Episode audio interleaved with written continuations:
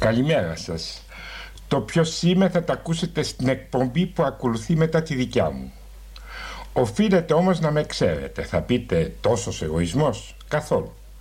Απλούστατα ονειρεύομαι να γίνω Γιουσουφάκι για να με αρπάξουν από το Σεράι με συνοδεία την εισαγωγή του Μότζαρτ. Διευθύνει ο Νέβελ Μάρινερ. Χαιρετώ το ευγενές κοινό. Είμαι ο Στάθης Τσαγκαρουσιάνος και παρουσιάζουμε ένα ακόμα ανθολόγιο από τις χαμένες ραδιοφωνικές εκπομπές του Μάνου Χατζηδάκη στα ιδιωτικά ραδιόφωνα. Μετά την αποχωρησή του από το τρίτο πρόγραμμα και το περιοδικό τέταρτο. Είναι πολύτιμες ηχογραφήσεις από το αρχείο του Βασίλη Μπουκουβάλα.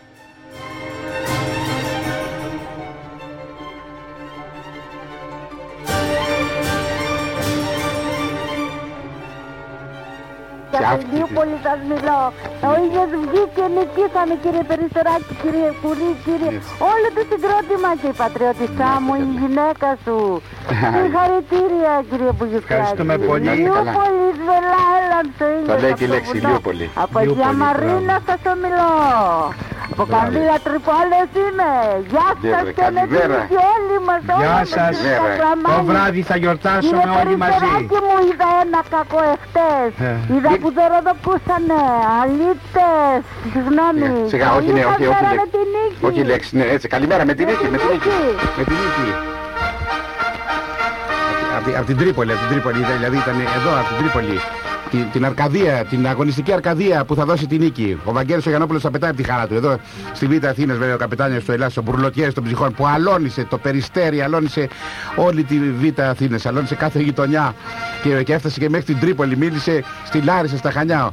Ο α, ακούραστος και αδάμαστος Βαγγέλης Γιαννόπουλος. Ο λαός θα τον τιμήσει πάλι με την ψήφο του και θα τον στείλει στο κοινοβούλιο για τον εκπροσωπεί στους αγώνες και στα προβλήματά του. Όλοι, Κακλαμάνης, Γιαννόπουλος, Περιστεράκης, Κουρίς, όλοι οι άξιοι οι άξιοι αγωνιστές του κινήματος που δίνουν τη μάχη καθημερινά και τώρα θα οδηγήσουν πάλι στη νίκη το Πανελλήνιο Σοσιαλιστικό Κίνημα με μπροστάρι το λαϊκό γιατί Ανδρέα Παπανδρέου. Πριν ανοίξει η ψηφιακή αλάνα των social media, η οποία υποτίθεται εξέφρασε την δημοσιογραφία των πολιτών αλλά και τα πιο μαύρα κομμάτια της ψυχής τους, υπήρχε το ραδιόφωνο της Αυριανής, το περίφημο Ράδιο Αθήνα.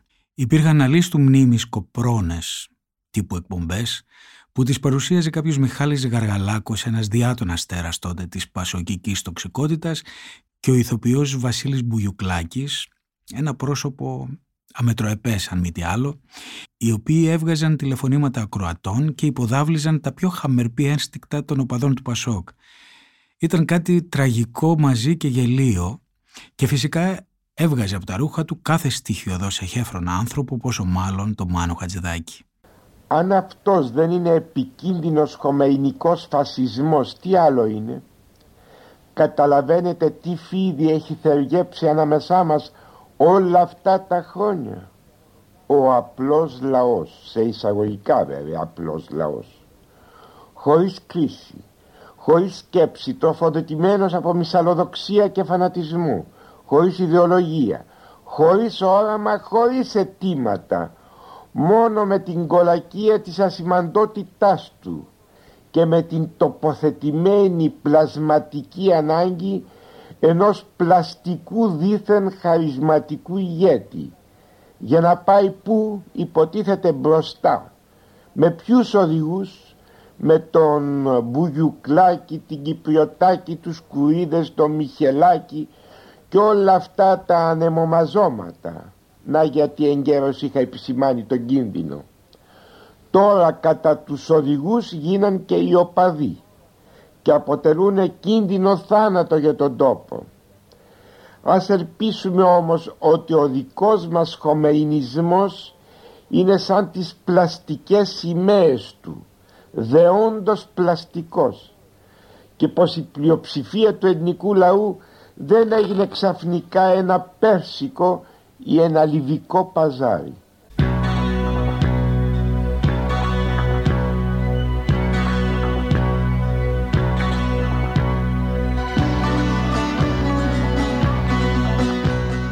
Εδώ πιο κάτω ο Μάνος τα βάζει και με τον παριώνυμο Κώστα Λαλιώτη που έλυνε και έδαινε τότε ο οποίος σε μια συνέντευξή του στην ελευθεροτυπία ξέπλαινε τον αυριανισμό, κατακρίνοντας μάλιστα τους εκλεκτικούς κριτές του, του αυριανισμού, όπως δηλαδή ήταν ο Μάνος Χατζηδάκης. Σήκωσε το γάντι ο Μάνος και απάντησε.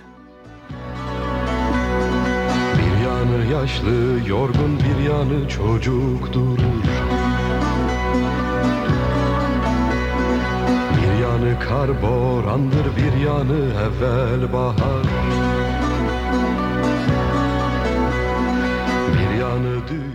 Θαυμάσιο τραγούδι, θαυμάσια στιγμή από Τούρκο συνθέτη.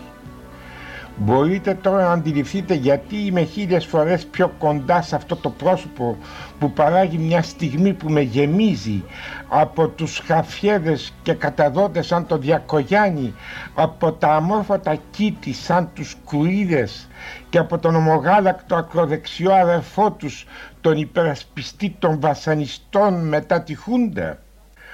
Πολλά χαριτωμένα λέει ο κύριος Λαλιώτης στη συνέντευξή του προς την ελευθεροτυπία τη Δευτέρα στις 27 Νοεμβρίου. Ακούστε τον. Το ρωτάνε.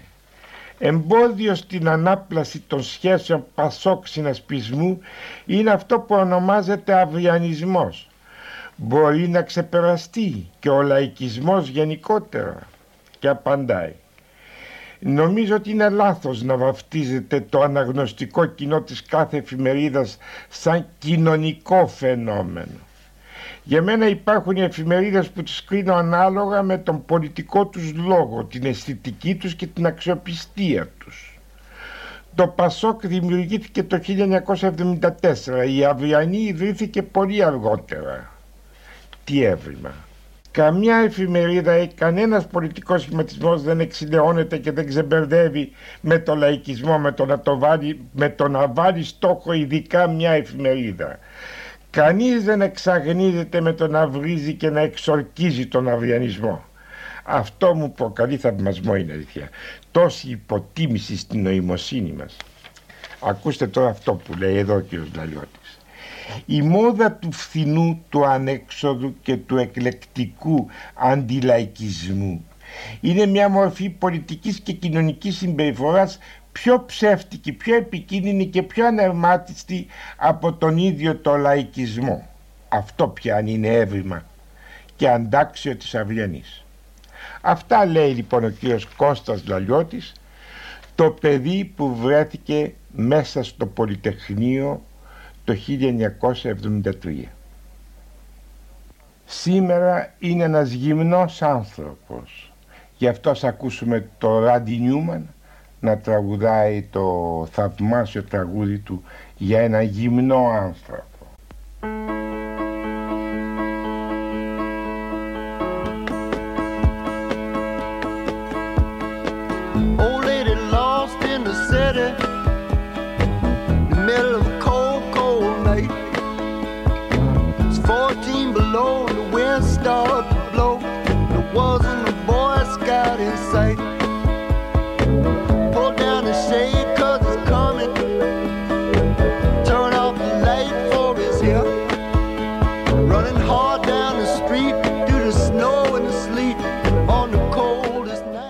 που θα έρθει το φθινόπωρο πρέπει να κυνηγηθούν ποινικά οι κυνηγοί με τις βάρβαρες συνήθειές τους να παριστάνουν τους βαρόνους και τους πρίγκιπες αλωτινών καιρών και οι οποίοι δεν τρέπονται αλλά έχουν και συλλόγους και συνδέσμους για να περιφρουρούν και να προασπίζουν τις όποιες ομαδικές τους συνήθειες με τα βάρβαρα και κτηνόδια ενστικτά τους απέναντι σε ήρεμα και ανυπεράσπιστα καλοκάγαθα ζώα. Ποιος θα τους συνεφέρει; Προτείνω να γίνουν σύνδεσμοι προστασίες των ζώων και των πουλιών από τους οργόσχολους αυτούς δολοφόνους που σαν τους συναντάνε να τους πετροβολούν, να τους εξοντώνουν χωρίς δισταγμό. Αν καθίσει ένας κυνηγός οκτώ μήνες στο νοσοκομείο να δούμε αν θα εξακολουθήσει να εκπέμπει δολοφονικά τα βάρβαρα ενστικτά του εναντίον των ζώων, των πουλιών και της φύσης όπως αυτοί μπορούν να σκοτώνουν χωρίς επιπτώσεις ζώα γιατί και εμείς να μην τους ακινητούμε τουλάχιστον στο όνομα της ανθρωπιάς και της φύσης που μας περιέχει; Η οικολογία και η προστασία του περιβάλλοντος αρχίζει να περιέχει στους κόλπους της πολλούς απατεώνες που η μοναδική τους μέρημνα φανερώνεται στο γνωστό ασμάτιο. Η σωτηρία της ψυχής είναι μεγάλο πράγμα. Αντικαταστήσατε την ψυχή με τη λέξη δραχμή τότε θα ακούσετε η σωτηρία της δραχμής είναι μεγάλο πράγμα.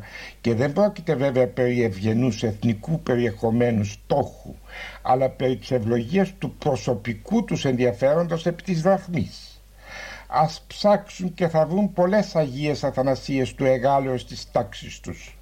Για να μην καταλήξουμε όλοι μας να είμαστε καλαμπόκια μεταβαπτισθέντα σε ανθρωποειδή.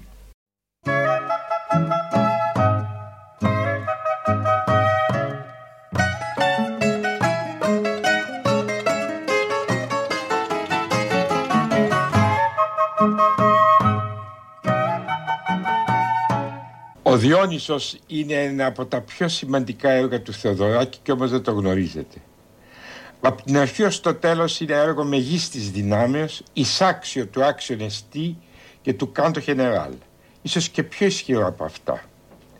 Οι τόσοι σταθμοί μέσα στην αμηχανία τους ας βρούνε καιρό να παίζουν αυτό το αριστουργηματικό έργο. Ακούστε στη συνέχεια την εκπληκτική αρκούδα του.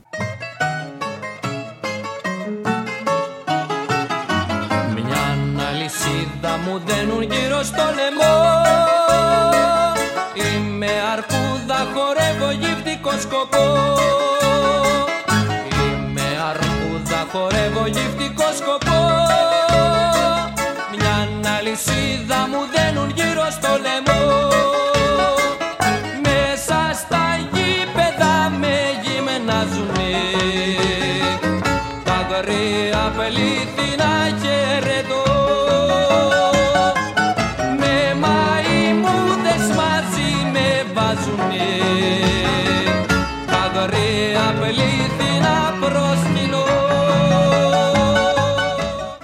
Βέβαια η αρκούδα δεν είναι για να μερακλώνονται οι λαϊκότροποι υπουργοί της σοσιαλιστικής μας κυβερνήσεως στα επίσημα χαμετυπία του ανερθόντος οικονομικός και μόνον περιθωριακού ελληνισμού.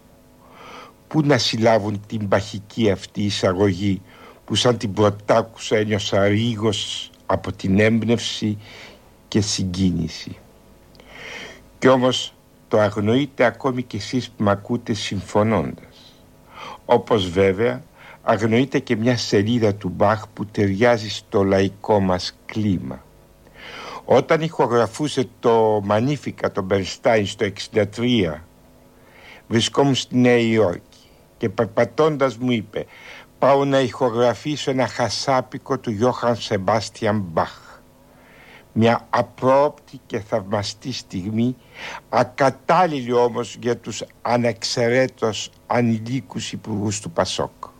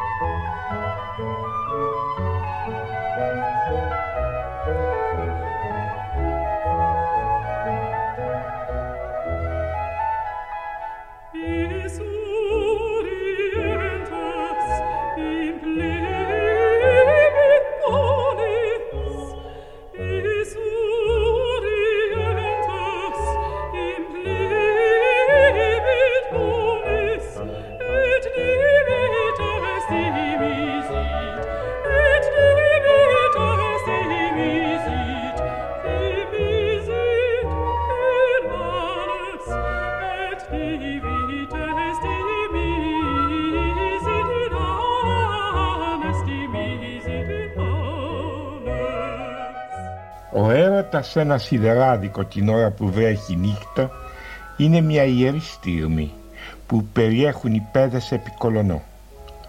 Ακούστε το τραγούδι έτσι όπως υπάρχει στο ρεσιτάλ που συνοδεύω στο πιάνο το σακά. Φροντίστε να μαρτάνετε κι εσείς σε ένα σιδεράδικο νύχτα με βροχή.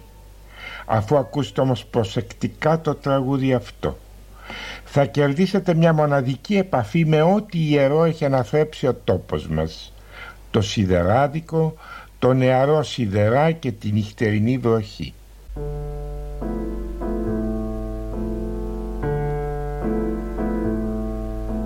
Βρέχει στο σιδεράδικο κι απ' έξω σκοτεινιάζει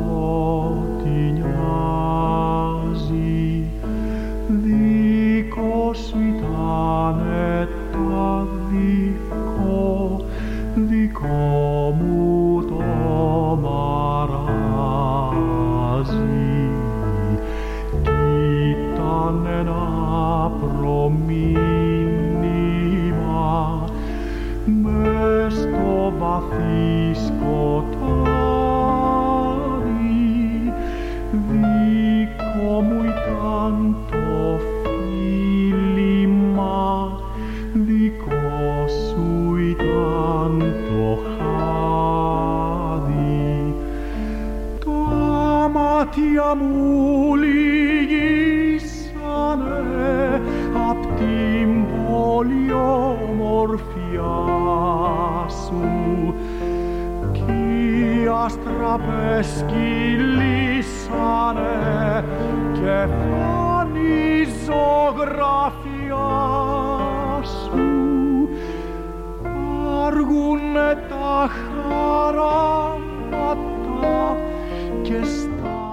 στα Βάζω ανάκατα ορισμένα σχόλια του Μάνου από τον ωκεανό αυτού του υλικού που έχω και ελπίζω να βγάζετε νόημα.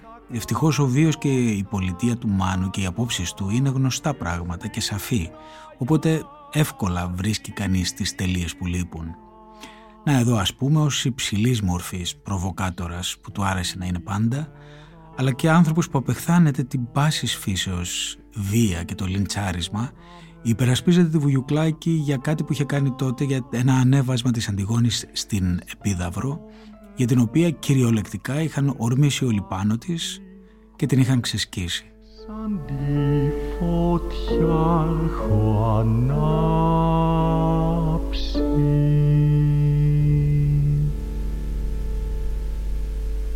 Ο θόρυβος από μέρους των Ορθοδόξων υπερασπιστών της Επιδάδου δεν νομίζετε ότι ξεπέρασε τα ανεκτά όρια στην περίπτωση του εγχειρήματος της κυρίας Βουγιουκλάκη; Και ποιοι είναι οι υπερασπιστές της ιερότητας και του περιεχομένου της Αντιγόνης Ανεπιδάβρου, γραφιάδες, δημοσιογράφοι με αμφίβολες γνώσεις, αυτοχριστέντας για βιοποριστικούς λόγους, κριτική θεάτρους σε ημερήσιες εφημερίδες. Και γιατί ο γραπτός τους λόγος έχει ασυδοσία ύφους, θράσους και χειδαιότητας στο όνομα του θεάτρου, του Σοφοκλή, της Επιδάδου και των ηρωίδων αυτών; Ντροπή κύριε. Μια κυρία θέλησε να τολμήσει. Η αποτυχία είναι η δικαίωμά της. Η επισήμαση της αποτυχίας της δικό σας δικαίωμα. Αλλά όχι η χιδεότητα, η προσβολή της αξιοπρέπειάς της, η προβολή χωρίς έλεγχο της ψυχονευρωτικής σας κακίας. Διότι κάθε σοβαρός άνθρωπος διαβάζοντάς σας ντρέπεται και σας πετάει δικαιολογημένα στο καλάθι των αχρήστων. Σταματήστε όσο είναι καιρός. Αρκετά.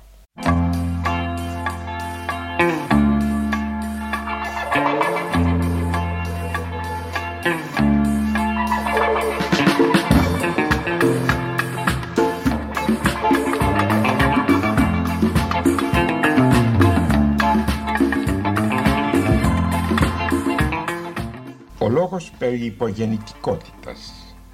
Γίνονται συνέδρια και εκπομπές στις τηλεοράσεις και διαπιστώνεται ότι οι Έλληνες δεν κατασκευάζουν παιδιά και έτσι γινόμαστε κάθε τόσο λιγότεροι.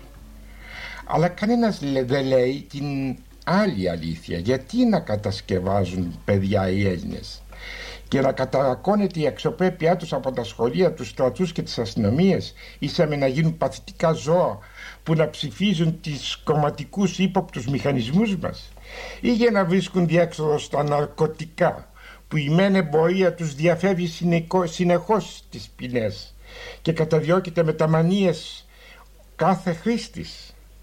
Σε ένα τέτοιο φαρισαϊκό κράτος η μόνη άμυνά μας είναι να μην τους δίνουμε τροφή στις πολεμικές κρεατομηχανές τους. Ήσαμε τον αφανισμό μας. Και αυτή η αθλιώτης επιβραβεύεται με επίδομα πολυτέκνων. Καλύτερα στην Ινδία που όποιος δεν κάνει παιδιά κερδίζει από το κράτος ένα τρανζίστορ. Αντί λοιπόν για το θαυμάσιο λαϊκό τραγούδι «Η μάνα που με γέννησε και μ' άφησε σκουπίδι» ακούστε τον Ηλία Λιούγκο να τραγουδάει ένα τραγούδι του Πατέρα Χριστέ.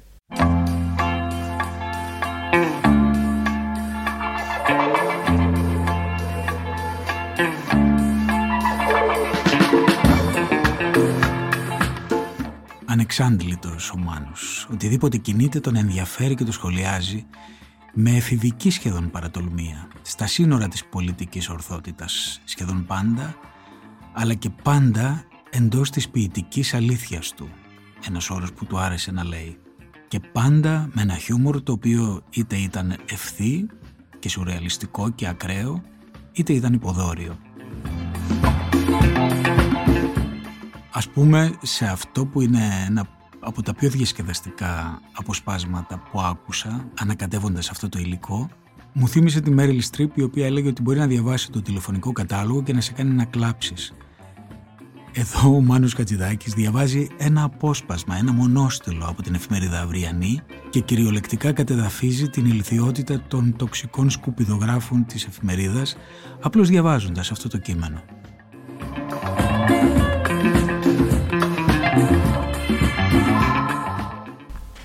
Γράφει η πνευματική στήλη της Ταυριανής που έχει τον τίτλο «Ηχο Παύλα Ριπές» και τρεις τελίτσες. Υπότιτλος «Ενδιαφέρον», θαυμαστικό και τρεις τελίτσες.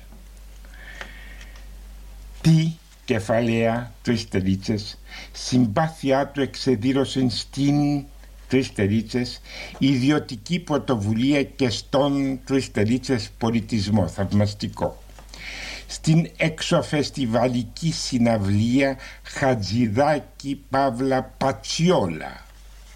Έτσι το γράφει. Κόμμα. Έδωσε τρεις τελίτσες από πρωθυπουργός μέχρι τρεις τελίτσες το παρόν. Θαυμαστικό. Ή τρεις τελίτσες επιδεικτική αγνωμοσύνη κόμμα στις μέχρι χθες εκδηλώσεις του ΕΟΤ κόμμα στα πλαίσια του Φέστιβαλ Αθηνών 90 κόμμα επισφράγισε το σε εισαγωγικά ενδιαφέρον θαυμαστικό ό,τι καταλάβατε κατάλαβα μόνο οι έχοντες αυριανικών νου κατάλαβαν τι θέλει να πει ο, ο ηχοϊπής συντάκτης. Συνεχίζει όμως με υπότιτλο «Αν είχαν κουράγιο» να παρατηρήσει τρεις τελίτσες μοναχικότητα της κυρίας Άννας Ψαρούδα στην προχθεσινή συναυλία του ΕΟΤ με την ορχήστρα του Αγίου Μαρτίνου των Αγλών ή τρεις τελίτσες τις πολιτικές πεπιθήσεις του κυρίου Σαχπατσίδη που τρεις τελίτσες η θελημένα ξέχασε τρεις τελίτσες μερίδα του τύπου θαυμαστικό δεν κατάλαβα ποιοι μας πουλάνε το πουλάνε σε εισαγωγικά τι και ποιο είδος μουσικής. Και ακόμη ας, μην, ας μας εξηγήσουν τα